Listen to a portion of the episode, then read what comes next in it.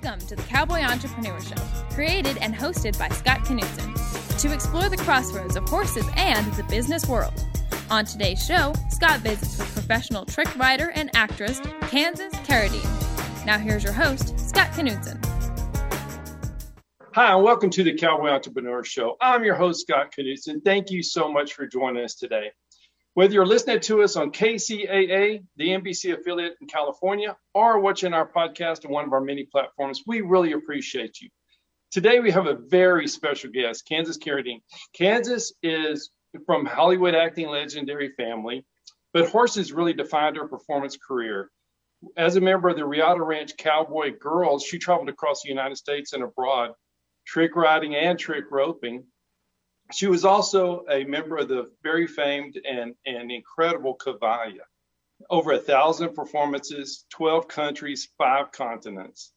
And she began training her own horses, and she was also a stunt performer in film, commercial, and TV. So, Kansas, thank you so much for being on the show. Thank you so much for having me. I've been looking forward to this uh, for quite a while. Oh, me too. We're going to have a great time. So, let's start with the beginning. What started the passion with horses? What got you going? Well, you know, for a lot of people who get into horses, you can't think of anything that a bit a time being without horses, and I was the same way. So I don't really ever remember not riding. Um, when I was born, so my dad is David Carradine, and uh, he loved playing cowboys, and he did a film called The Long Riders, and uh, had a horse in that. And he worked on another film that he fell in love with his stunt horse and he brought him home. So by the time that I was born, um, my dad had a couple horses in the backyard and I grew up with those horses all the time. And before I think I could even walk, I was, you know, popped up on them and ponied around. And then um, we lived actually in uh, North Malibu when you could ride uh, on the Los Angeles beaches. And I'd be just grew up riding on trails and on the beaches. And I got into gymkhana as the years went on and I had a, a, cousin who was four years older than me, and I just wanted to do everything that she did. And so she went into more of like the English hunter jumper, and I followed suit. And um, you know, I've always uh, done dabbled in little things like dance or gymnastics, but horses were the only things that I was completely passionate about, and I'd do anything to just keep up my riding lessons. And right. yeah, like like any horse crazy girl, that was that was me. Oh, that's so much fun, and what a blessing to get to grow up in that environment with the horses and and uh, riding on the beach. I bet it was beautiful and so much fun. Oh, absolutely. I mean, horses truly were um, a blessing in many, many ways. They were really my my safety, my sanity, my security. And um, I mean, as time evolved, it really ended up being the most consistent thing throughout my life. Um, I actually ended up you know going away to summer camp and never came home. There was a lot of things in my in my youth that were quite difficult and the horses actually were the one things that i would say you know just kept me really solid kept me really grounded. And i always say like that's like it was just a blessing from god to pluck me and put me in at riata ranch. And i grew up there in a really wholesome traditional western values lifestyle. Wow that's beautiful. That's beautiful. So let, us talk about riata ranch. Um, it's a it's a very very cool ranch. There's so many things to do and learn, but and they're in California, correct? Yeah, that's correct. Um, so the Central Valley of California. I grew up in uh, Los Angeles, mm-hmm. and I actually wanted to go again. Following my cousin, I wanted to go into more of a hunter jumper and eventing background. I definitely had. Uh, I guess a gutsy um, attitude with horses, so right. I really wanted to go more into cross country and do do those kind of adventurous things. Nice. And that summer of sixth grade, I really wanted to go to a, a riding school called Foxfield. And I was really mad that I was being sent to, I thought I was going to prison to this ranch, you know, south of Fresno, California, you know, and they were going to do wear cowboy hats. And I showed up with my breeches and my helmet, and I just was all English. and the first thing that we did there, I showed up around lunchtime and everybody was wearing tennis shoes and jeans and t-shirts and just very relaxed and cowboy hats and the first thing that we did was um, take the horses with just some nylon bridles and go swim our horses in the river and I was sold. and then that evening, we, you know, we trick rode uh, as the sun went down and it got a little bit cooler in the, you know, the Central Valley is very, very hot summers um, here in uh, in Exeter. And so in the evenings, we really put the trick riding saddles on and we rode until about nine o'clock. And, you know, as an 11 year old girl, being able to stand up on horses and see all these other girls who were doing these really um, athletic maneuvers, I was just, you know, sold on the first day. That was the adrenaline right there. That's it. And I ended up asking, you know, permission to stay two weeks longer. And so that, you know, first two weeks turned into a month. Then I went home and I actually asked permission to move in with the founders, Tom and Vicky Meyer. Wow. And um, I was supposed to just stay for one semester of school. And I ended up staying for seven years until I graduated. Just moved in. I did. I moved in. I like the best it. decision I've ever made. Yeah. yeah. really, you know, God just put me in the right place. And it ended up um, bringing all these puzzle pieces together that unfolded, you know, my life's journey. So, and it's all because of the horse. Yes, a- absolutely. I owe so much to the horse as well. But and, and Riata Ranch. So, what was your first um, maneuver or trick or, or unique ride? Yeah, I mean, I really uh, spent a lot of time working on the, I guess, the uh, top strap tricks. So I did the mm-hmm. hippodrome, the one leg stand, and one that I was quite uh, known for, I guess, was a back bend. So it's a full bridge, um, and it took me a while to to master that, but it ended up becoming, you know, kind of my signature trick, my favorite there's no question. Like it just felt i, I never was um, uncomfortable in it because uh, it's you know uh, you have to be pretty flexible. Yes you do. But once i got it i just i just love that trick. I do it on any horse anywhere. I mean we went to mexico one time and we are doing these mexican charreadas and we were on a horse that i'd only ridden for maybe like five days and i could do it down there. We did it in australia and trained a horse in a short period of time did it there I can't do it anymore. Unfortunately, I'm not quite as flexible as when I was much younger, but that was definitely, you know, a signature trick. And then the other thing I would say that was unique about Riata is we all learned um, to vault. So we all learned ground tricks. A lot of times, uh, you know, girls tend to moving away from a lot of the, the ground tricks because they were they were just classified as guys tricks. It's quite different now but you know mm-hmm. i started in 1989 sure. and that was unique that we were all taught to vault and so we all did a lot of vaulting um, you know spin horn vaults uh, and things like that.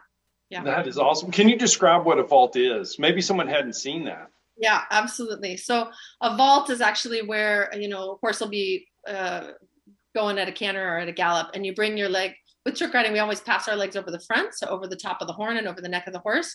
You have both hands securely on the horn, hopefully, and then uh, you touch the ground really at the the, the same time as the horse striking. You know, uh, if you're cantering the left lead on that left front, and that horse's momentum will lift you, and you really can glide and get a lot of air time up into the saddle and uh, and and right back and you can do it again and one of the you know challenges was to see how many vaults you could put in to a, a, a given uh, area, right? So how many can you s- sneak in in the arena? How many can you do one time around in the round pen? That was kind it's of. It's really beautiful. It's dangerous, but it's really beautiful to watch. And, and... oh, it's it's such a dance, you know. And yeah. not to segue too much, but fast forward when I did end up with Cavalia, um, we had a whole uh, classical vaulting act that was a little bit more of a a melange or a mix with traditional bareback riding mm-hmm. um, mm-hmm. or what you'd see kind of in classical academic vaulting. And the vaulting was so beautiful. We had some men um, and girls, but mostly the guys were the ones who were actually doing that that segment. And they really took it to a different level of artistry. It was just, uh, you know, we've always tried to um, uh, calibrate the form and perfect the lines to be really like ballet. Right. A lot of times you see trick riders and it's very, you know, hard and fast. They get to trick done but the style is more loose. Right. And obviously, you know, my time in, in the Cavalia Circus, we really had a more um, a high value placed on that precision and that artistry. So yeah, yeah vaulting it, is so gorgeous. it is it's gorgeous. I think on your website, circuscowgirl.com, there yeah. there's a picture of you backbending on a horse. Yeah. yeah. it is. Yeah. Do what?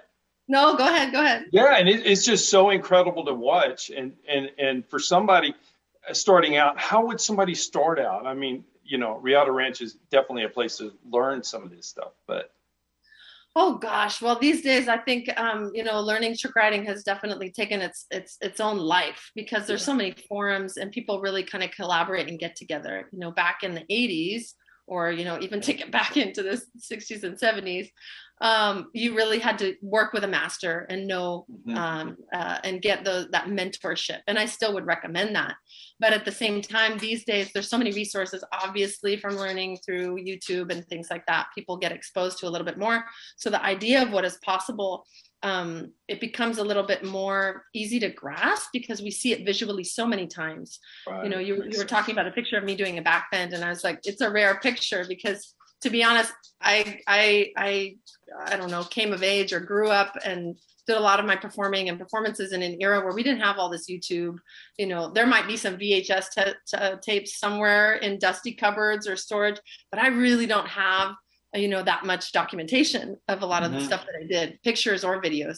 And um, so I think it's it's it's an amazing era now that has just catapulted the talent because everybody's able to really research themselves, to film each other, um, and you know take that to the next level. And and that's with all horsemanship. You know whether you're you're analyzing your own whatever reining patterns or you're really looking to watch it and play back on video is super super helpful.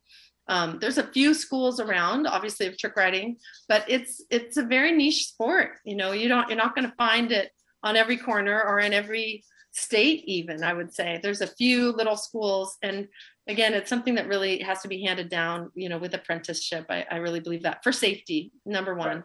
Absolutely. Absolutely. Yeah. Yeah. Absolutely, and you're right. You know, with with with the learning on YouTube and the different classes, and you can watch it. It really helps so much. It also makes it more perfected. And as the horses get better, it's important that the riders do. And and and I do agree with the YouTube and such. I, I have everybody that you know. I think it's so important. Once you see it and visualize it, like you say, it's really an advantage. Absolutely. I mean, I think obviously people are able to take it to that different level because we have more technology. I mean, mm-hmm. people are using technology in so many different ways, not just for video feedback, um, you know, but there's sensors that they hook up to horses and there's sensors that they hook up to people to see how much weight you have in your stirrups. And Yeah. it's just amazing. I have no doubt that, you know, people are going to be um, kind of blowing off the top of what we used to do 20 years Yeah. ago. yeah. Scott will be right back with more from Kansas Carradine. Hi, I'm Scott Knudsen, host of the Cowboy Entrepreneur Show, heard on KCAA Fridays, 3 p.m. Pacific. I'd like to talk to you about something I'm very passionate about. Those that know me know I love my coffee. In the morning, afternoon, and even late in the evening, I enjoy a good cup of coffee almost any time of the day. Now, my team at the Cowboy Entrepreneur Show has been working for several months on creating and introducing our own brand of coffee. We wanted to make sure that we got it just right. We don't want to put our name on anything unless we're 100% certain that it's the best product available, and we've finally done it. We have created a wonderful line of coffees, 13 fantastic flavors offered in whole bean, ground, and K cups. Any way you like to brew your coffee. Now, each of our coffees carries our brand, the very same brand that we put on our horses, our trailers, and our chaps. So you know that this is a quality product. And we only use 100% Arabica beans, the very best beans available. Just listen to some of these wonderful blends and flavors Jamaican Me Crazy, Honduran San Marcos, Chocolate Cherry Amaretto, Breakfast Blend, and my very favorite, Haley's Blend. A coffee so good, we named it after my daughter. You can order these coffees today by going online to javacowboy.com. That's javacowboy.com. And if you order today, you can get an extra 10% off your final purchase just by entering the promo code COWBOY on checkout. Remember, that's promo code COWBOY for an extra 10% off. Just go to javacowboy.com to order your coffee today. So you also trade rope too, correct? I, I do. I am a trick roper. I, I Yeah. say I'm going to just scoot over here because I see the sun is moving. Yes. Yeah, absolutely. I, I didn't learn how to do like a musical instrument or anything, but I do know how to trick rope, and it takes just about as many thousands of hours. oh my. Um, and I have so much respect for the mech- for the charros uh, because they are really just um, incredible masters. So I do the American style trick roping, which was typically done um, with a cotton rope. You know, it's what was popularized by Will Rogers, of course.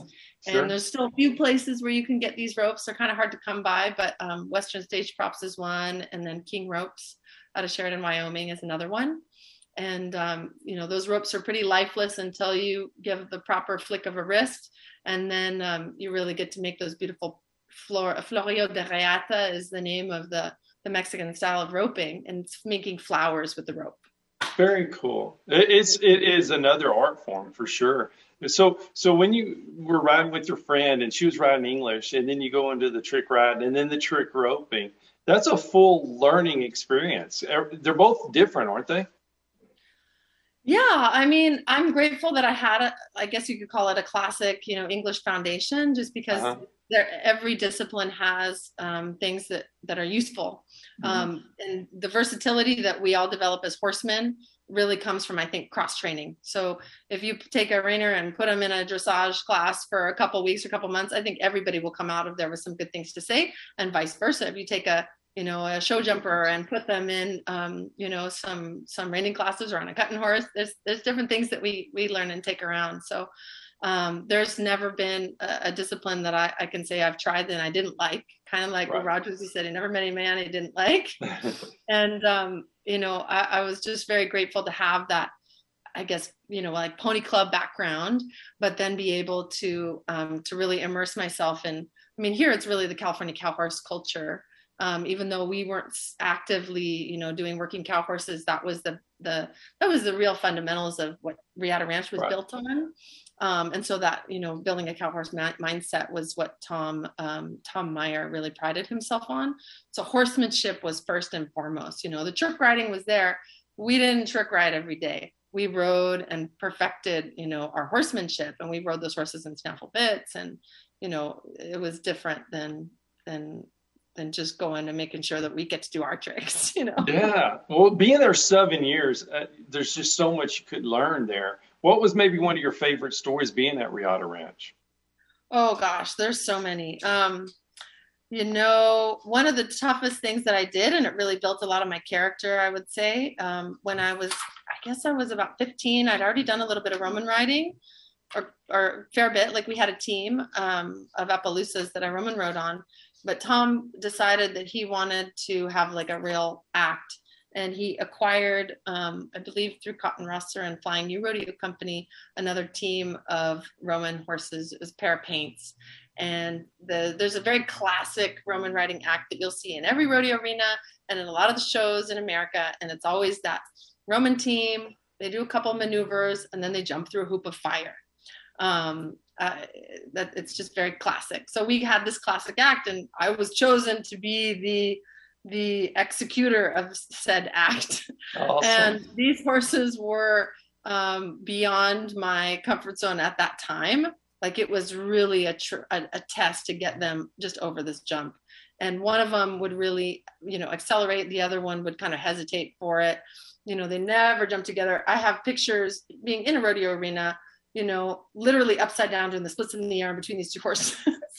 oh sometimes, my. sometimes we fly over. And I just was like having such a, a block in it as a horseman to really get the grit to show up every day and just fall off because you don't technically we don't do that in, as trick riders. Yes. Whereas, you know, if you show up as a, as a, say a rough stock rider and you rodeo, you know, you mm-hmm. can end up in the dirt.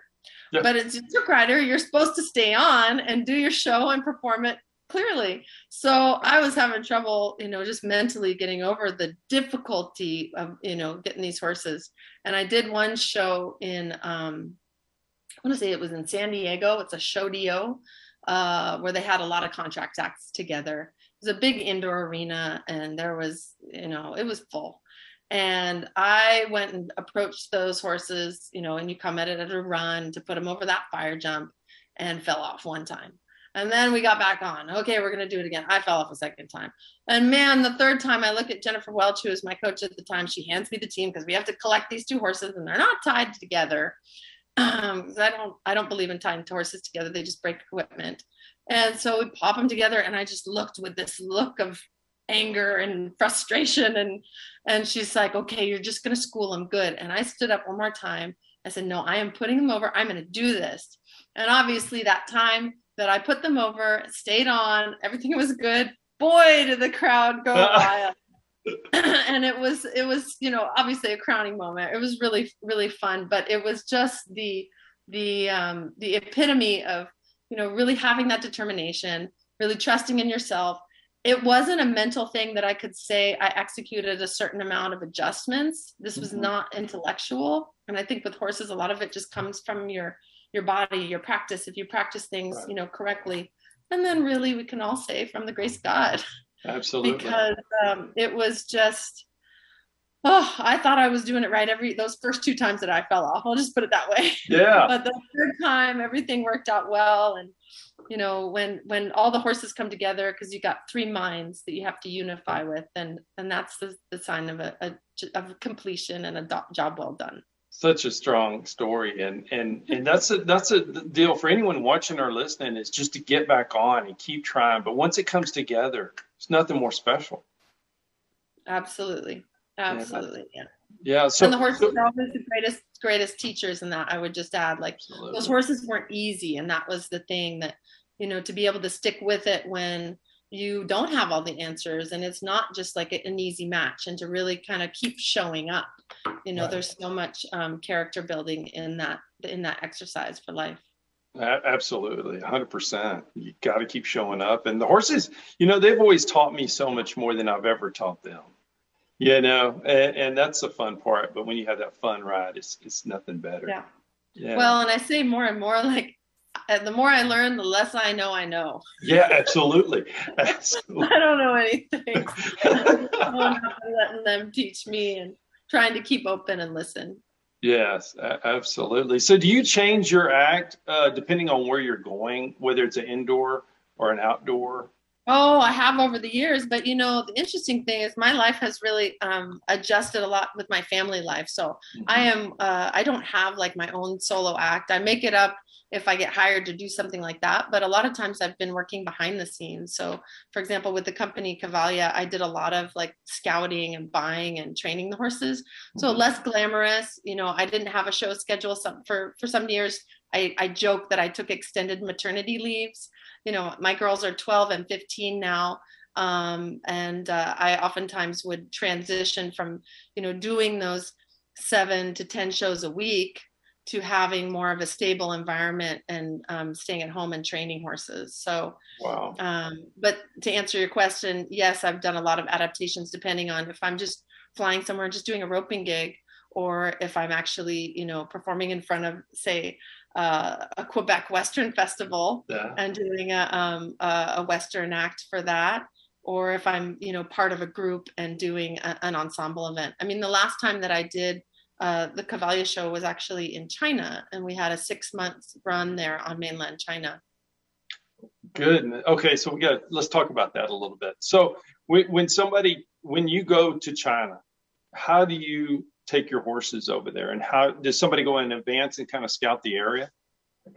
Um, well, so I'm going to rewind a little bit because in terms of like the way the Cavalia show works, mm-hmm. um, you know, it's its own um, uh, barn, it's its own entity, and so that whole stable, like all of our stalls, all of our, you know, our big top and all of our horses, all of our equipment, yes, they all ship together. And typically, you know, when we were on tour, we stay in each city about uh, two months um, and then the setup and tear down, depending on if we were changing countries or if we are just driving in the US, but it's going to be about, you know, 17 days um, and sometimes longer. You know, for example, when we went from California to Australia, there's a very long quarantine. And so then it was a five week um, uh, break. And then I want to say it took us maybe two weeks to put the show back together, maybe three, something like that. Um, and basically, you know, all the stalls are set up there. So the barn looks the same in every city. We have, we bring our own, um, right. the, the, the footprint looks a little bit different in terms like, you know, the kitchen tent might be in a different place, the stalls, but basically, you know, the big top, the arena is in the same place. The entrance um, into the big top where it links with the warm up tent and to the stables tent, that's all in the same place. The configuration is the same. Um, but it's an incredible infrastructure. And when we go into China, you know, the show was touring around China, so everything got shipped there. And then, um, uh, you know, there's there's a there's a production company that we partnered with, and it would stay in on mainland China. But the other countries, you know, we went uh, all over North America. Then from uh, California, we went to Australia and did five cities in Australia. From Australia to Abu Dhabi, then um, Abu Dhabi to Dubai, Dubai to Belgium, Brussels, Belgium, from Belgium to um, Singapore. And then in Singapore, I took a mommy break and uh, went back to California and was training horses and buying horses uh, to ship to China and helping in that regard because I have my my daughter I think was four and seven or eight at the time. And so I just took a, a, break from tour, but the tour continued and went from Singapore to Hong Kong to you know Taiwan, um, Seoul, uh, and then mainland China. And my husband is involved in it, so he was staying on tour, and then I was back at a home ranch in California where I would, you know, scout buy and train horses and then get them ready for for transport, and then also you know receive Incredible. horses. Yeah, incredible incredible. So, so what was the experience like when you were in the different countries? Did they know Cavalia? Did they understand the trick riding part of the, the balancing and the dance and the beauty? Did they? Well, I mean, trick riding is just one little part of that whole mm-hmm. show. So yeah, this of the show is really about, um, you know, projecting the the relationship between horses and humans over time. Right, right. And I think the uh, you know, as we went around the world, certain places have a very established horse culture. You know, in Australia, they have an established horse culture. Mm-hmm. A lot of horse showings. They appreciated it. Um, and it's different than when you take it to a place like China, where it's a very new horse culture. And so they're quite um, easily uh, surprised with wow look at this relationship that horses and humans have together and it's so playful and you know horses are kind of like a dog. And it was it was very uh, my husband because he's the artistic director so he would sit in the public a lot. And he said you could always tell the interesting moments because all the phones would come up and everybody would be filming not not no applause but everybody filming. Um, and then the moments where you know there was a lot of affection between the horses and riders that was really profound because it was just showing kind of you know that deep relationship. It's all about the connection with the horse at the end of the day. And that's something that more than a trick more than a beautiful you know piaffe or lay down or rear or trick trick riding was this relationship. And that i would say was the kind of lasting impression that was incredible um another you know uh I, I, Singapore loved the show. Singapore was really good. Popular. Europe loves the show. You know, it was it was great um, in so many different ways in so many different places. Oh man. Okay, I'm going to ask you a hard question. So okay, so, so rotate again here. Yeah, let's keep going, dancing around that sun. So, yeah. what is your what was it like?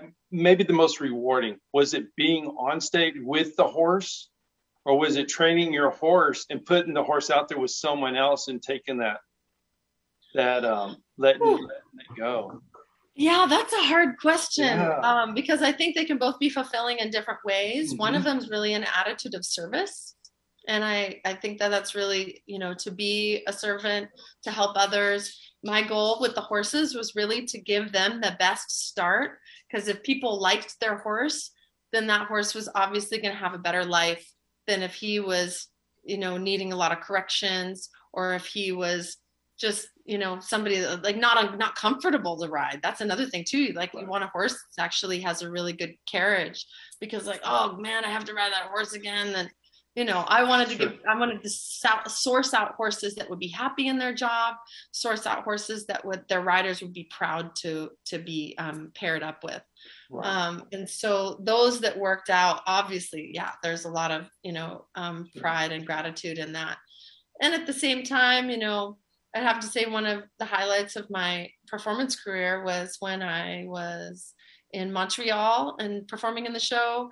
Um, and this is like 2005, so it's pretty early on. And those who've seen the original Cavalia show, it was a very girl power show. It had a lot of, you know, positive female energy, um, being able to do incredible things. And so you had uh, the girls doing, you know, the Roman riding and then eventually taking a four up. And so I got to play that character, you know, and it's just a great written part.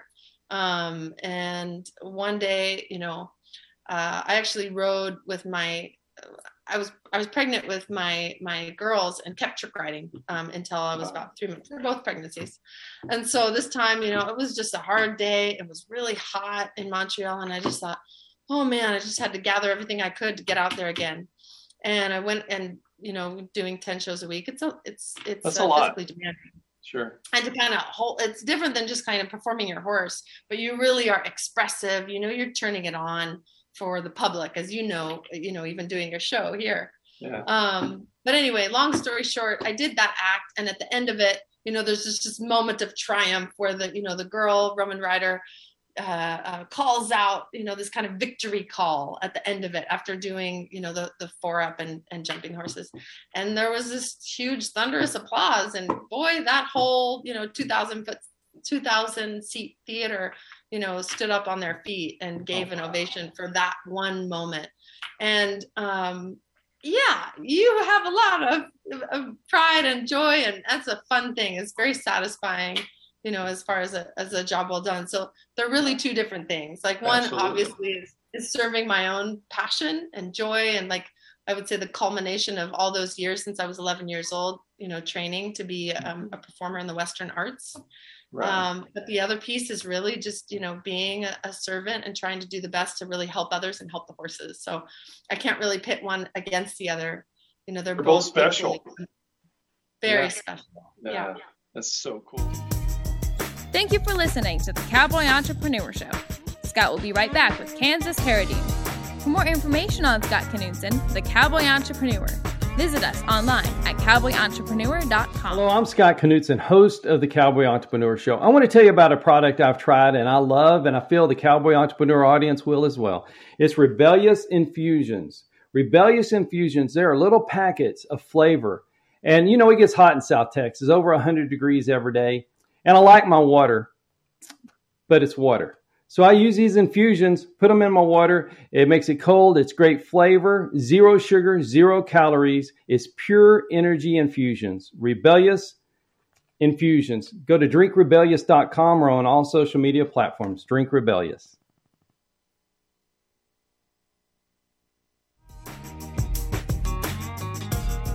So, so when you were selecting horses, what what did you look at a specific breed or temperament or color, or how did you go about that? Um, so with trick riding horses and in shows and performance horses in general, a lot of people like to have color. Mm-hmm. Um, so you know if we can find the the buckskins, you know the Appaloosas, the paints. I I leaned toward the quarter horse types because that's what I grew up in. Mm-hmm. Um, but you know Cavalia is quite a blend with the European um, influence as well, and so you know over time we would we would open up to other breeds as well. And there were some you know european uh, horses and breeds that came into the show. But i always leaned toward the quarter horses because that was my favorite. So quarter horses Appaloosas and paints. Um, and uh, my the main thing that I look again trying to find a horse that will be a, a, good match for everybody. Some horses can be a little bit trickier than you say like hey they're a one man horse or they're just a specific type of of um, you know expert horsemen.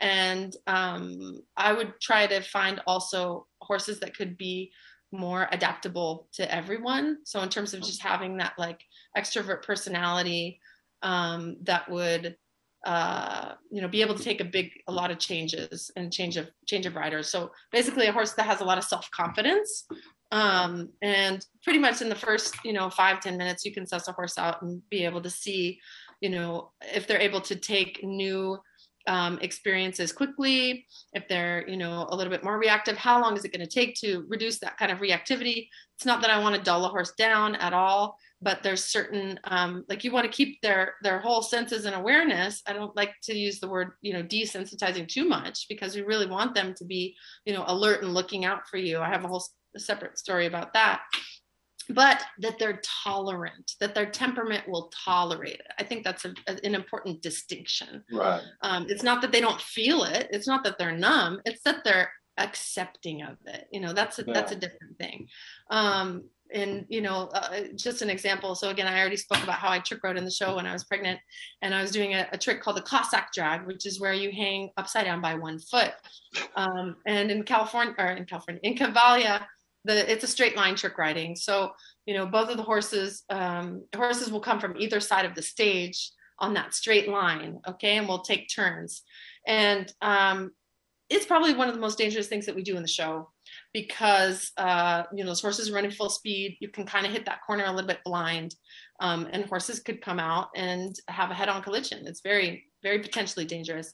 So I was down in my trick long story short, and somebody um, came out at the wrong time with their horse oh and was headed straight toward me. And my horse was as straight as an arrow. I actually, you know, I put him in for trick riding. I trained him, and he was just very, very, very solid. And we had, you know, total confidence and consistency, I would say. And um, I was in my trick, and I was like, gosh, that feels really strange. But you know, he went off the line and I kind of got after him a little bit, like, what, what, what was going on with that? Well, little did I know that this other horse had come to pass right on the side of where I was. It would have been a big wreck. And my horse saw that other horse coming and got out of the way and oh, came wow. back in his line. And so he knew. And so that's that horse taking care of you. Yeah. That's not a horse who's being dull and desensitized. Right. He has all of his senses back and he's alert and he's able to think and so you know it, it just takes time to be able to understand you know um, a, horse that's that's highly aware and sensitive and can partner because mm-hmm. ultimately you know trick riding is at liberty. You're not holding the horse. There's you you you can stop and start all you want but ultimately when you're in your trick you're not holding on to anything. You're not controlling the horse. And so there's ultimate trust there. Right. and a horse that you really want to surrender your life to and trust in that way has to be you know has to have a, a lot of truth and confidence and have that heart of gold and then in, on a little like technical side obviously you want them to be 100% sound. You want them to be you know have a, a smooth comfortable gait. And uh, and again i lean toward like the quarter horse types because they'll come off that straight that line real quick. And then at the same time they'll relax and like those ranch ranch minded horses mm-hmm. um, will just let you practice all of your your um, yeah. you know yoga moves that are your acrobatics over and over again standing still and wait for you that's so awesome and i love how they protect and and and they just have that keen sense to keep you out of trouble that's a great story and yeah, I love what you just said, surrender your life, because really that's what you're doing. It's complete trust. Yeah. Complete trust. So when you train a horse and, and you turn the horse over to somebody that's maybe riding in Cavalia and you're not going to do anymore, how do you get that horse to trust somebody else? Um, you know, I think that that's something when I'm looking in the beginning, like of temperament, mm-hmm. um, to be able to have that flexibility.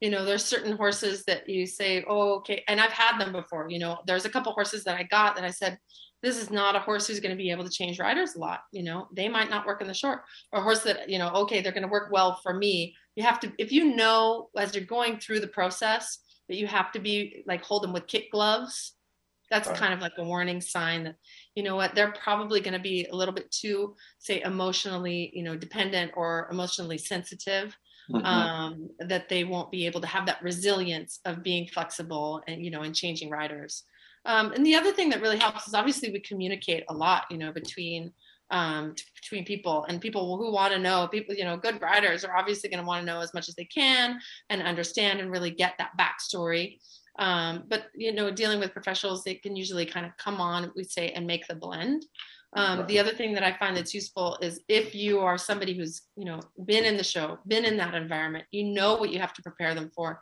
You know how they're going to be ridden. For example, you know we're not allowed to use you know spurs and um, so they have to have a certain sensitivity. They're going to be able to do. They're going to be asked to do a lot of dressage. You know, not our all our trick riding horses. They're just going to be. You're not allowed to use anything other than a snaffle bit.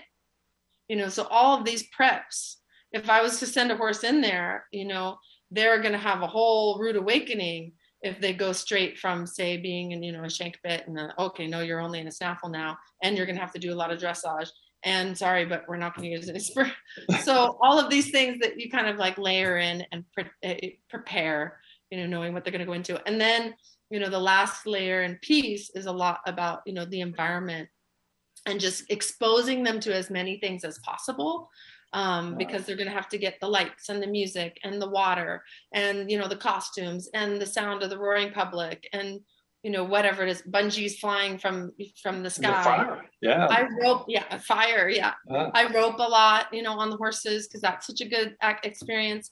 And then again i think life just introduces you teaching moments that arise organically and so as my children grew up I just put my kids on them a lot.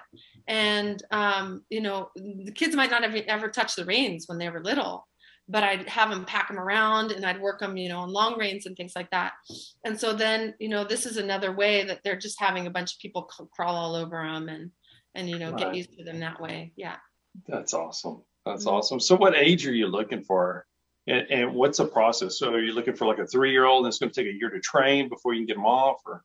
What's well, actually, because actually because you know the horses, we don't usually have as much time as Right. the investment. Like people would often ask if we have a breeding program, and we don't, or if we get them at you know, like you said, like two or three year olds, and we don't. So Mhm. typically, we're looking for a horse that's already finished, or um, you know, between like five and you know seven. Um, is ideal. You can take them all the way up to nine, but it's actually harder to find them at that point because if they're really good, people don't want to let them go. Number one, Sure. because they're in their prime. Um, but even the horses that were imported, say from Europe, a lot of the horses are, you know, five, six years old and up to like seven or eight. Um, and then we can go ahead and spend time to give them this new vocabulary if they're learning the Roman riding, if they're learning the trick riding. So we spend so much time on these specialties that the foundational skills will already be there and in place. I see. I That see. makes sense. And then Absolutely. we can refine them, refine them as well. Um, but there's just there you're adding. It's like okay, if we're all going to learn calculus here, everybody better have already done their algebra. You know? Absolutely. yeah. yes. Yeah.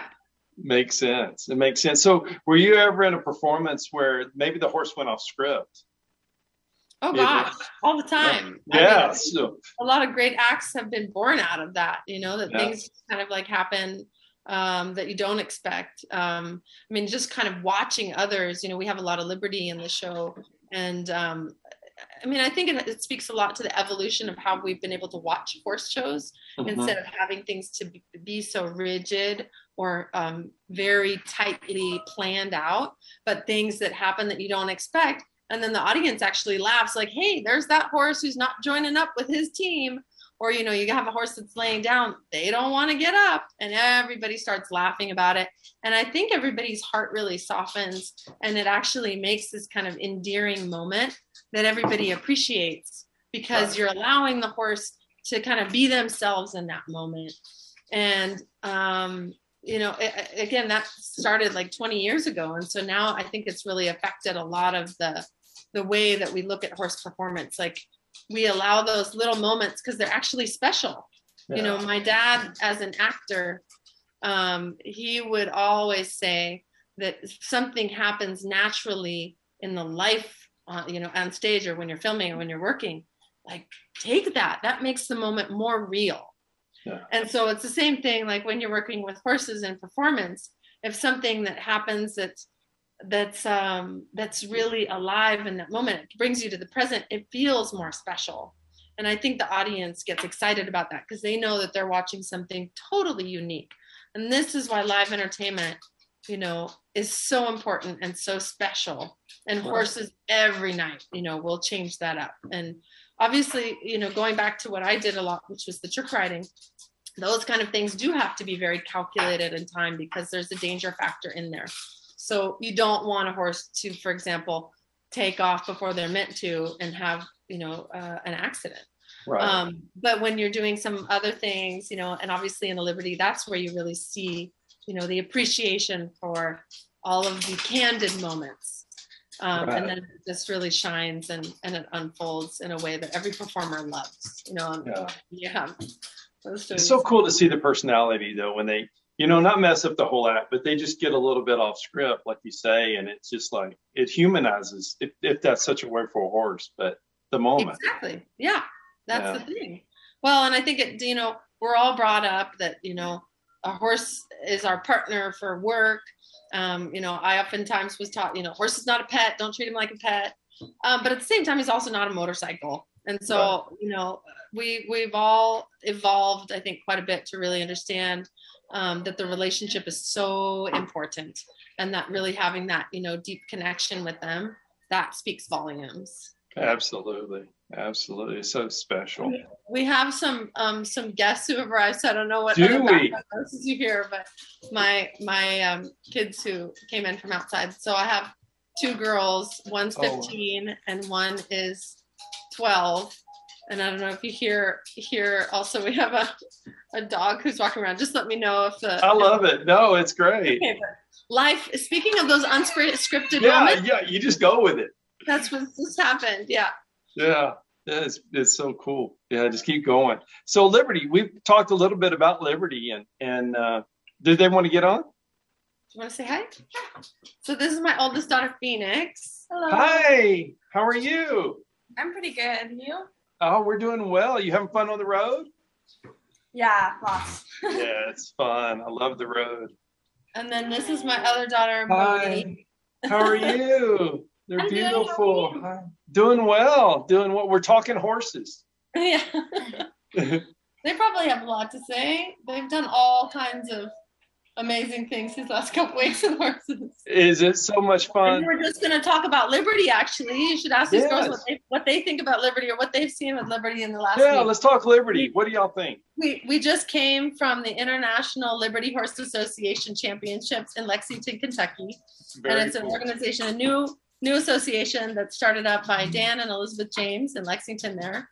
And um, oh man, I'm so excited. I, I just really think that this new association is going to open up the sport so much more, and that it's really going to bring a whole new generation of um, of horsemanship and a different style of horsemanship, and really take it to the next level. And then obviously there's all these classes for great youth and uh, different people coming in. So girls, you want to? Yeah, you want to talk about it? What did y'all like about it? Um, I really, really like the way that it makes the horses feel like they're more free and Mhm. like that they get to be themselves a lot more.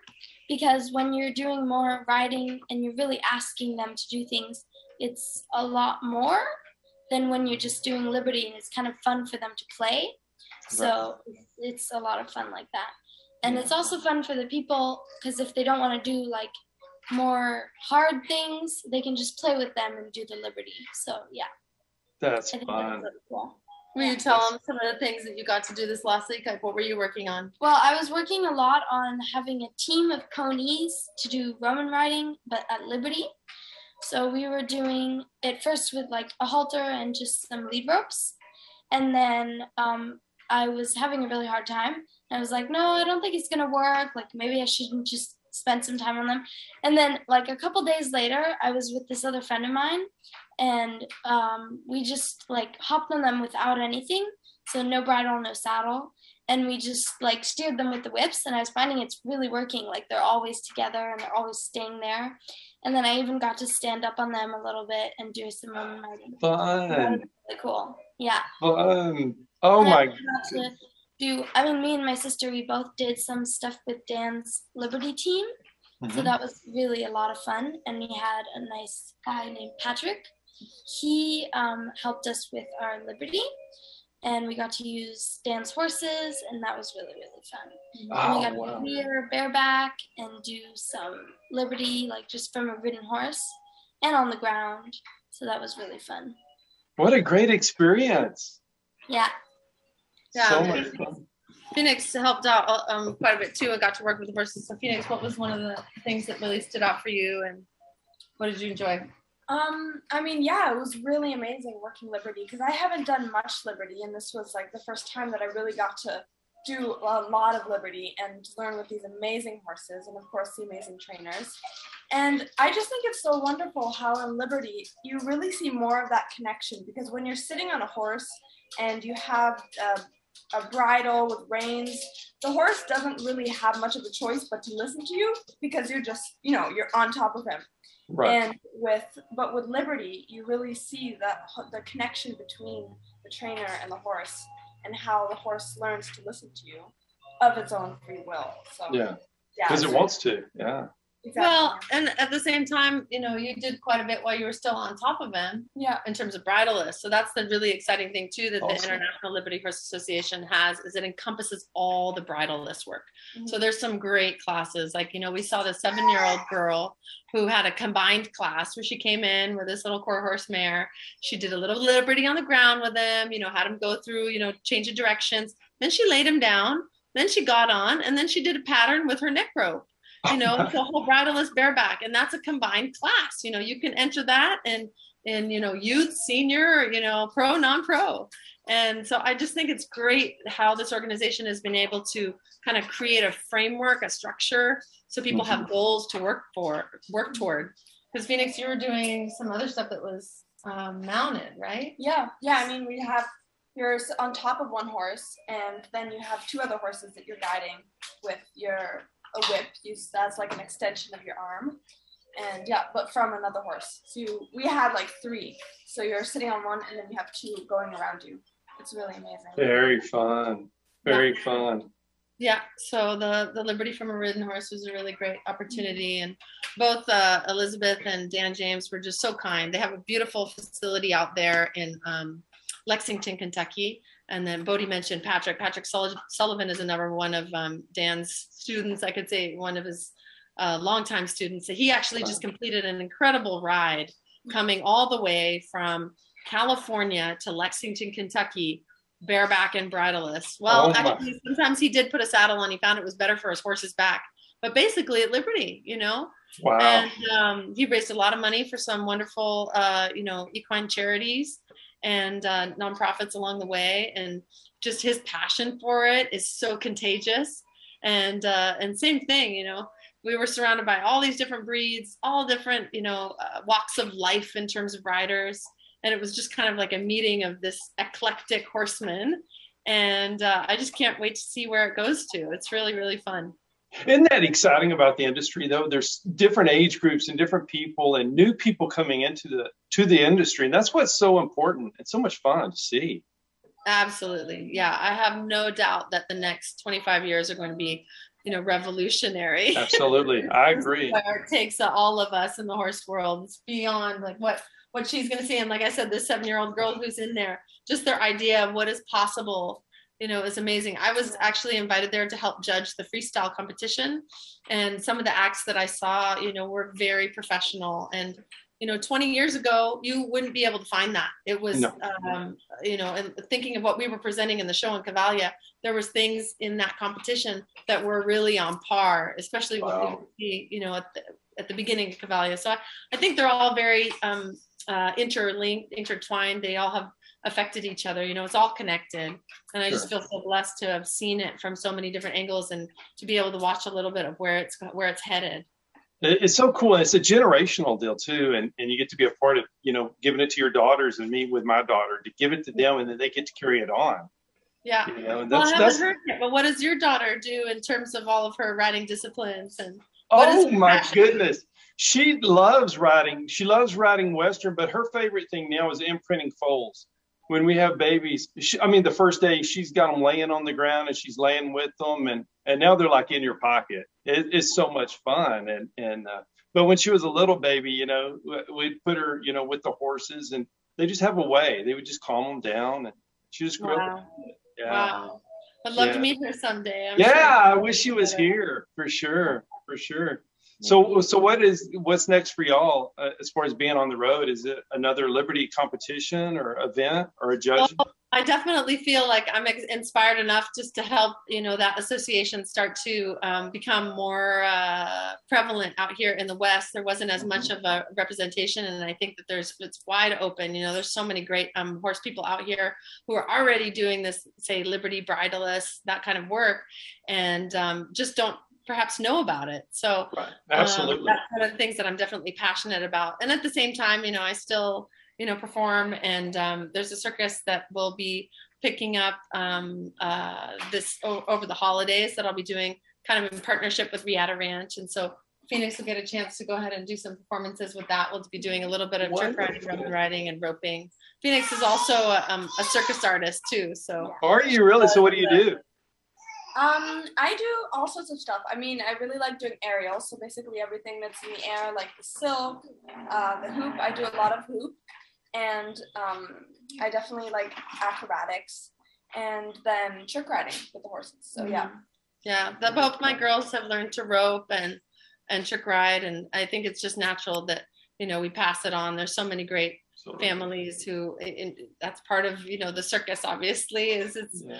it's it's very common and you can hear the life of a family behind us it's very common that everybody you know passes down and shares that that whole tradition so Absolutely. i have no doubt that um, you know phoenix will kind of take it all to the next level and she's Absolutely. able to great things you know her father was an acrobat um, a very high level acrobat for a long time and so she does things that I will never try to do.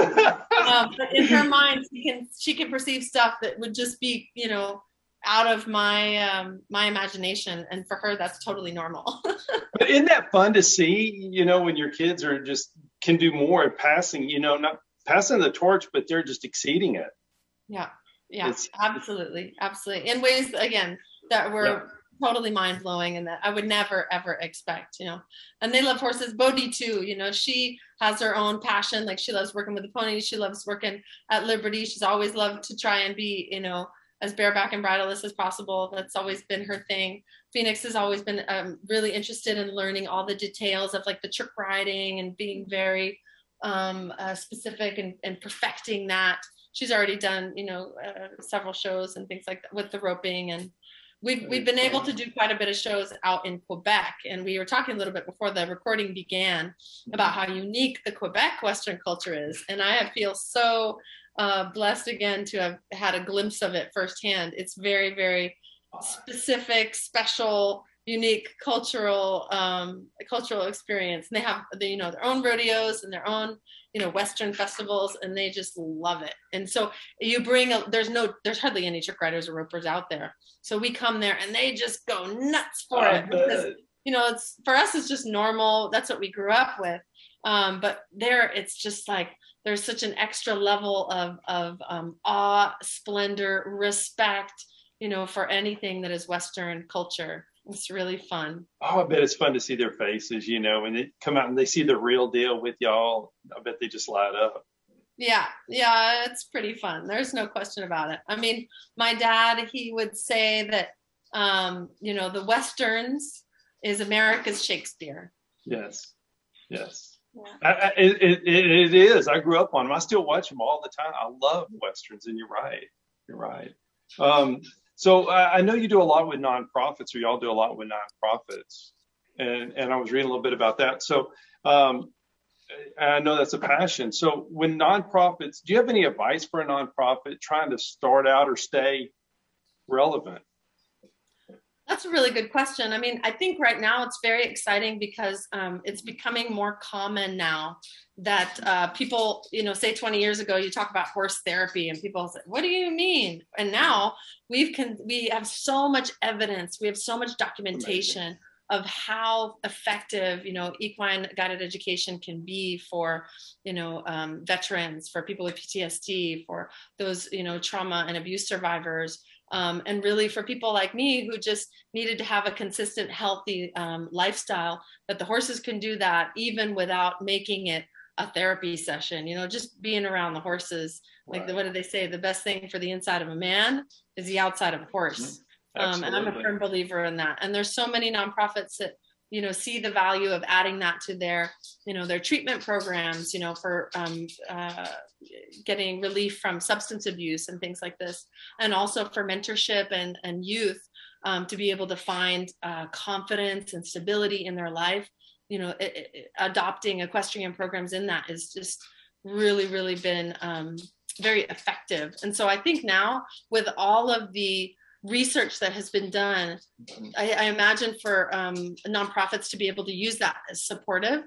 And also, now that we have all of this liberty work um, that is becoming more popular and that's becoming, um, I, I, guess, more attainable, um, this is a great way that horses who've been through um, that, that, are kind of on the rescue track, or maybe even they're kind of geriatric and it's just they're not sound enough to ride anymore. It's a great way for them to still have a job and to have meaningful work.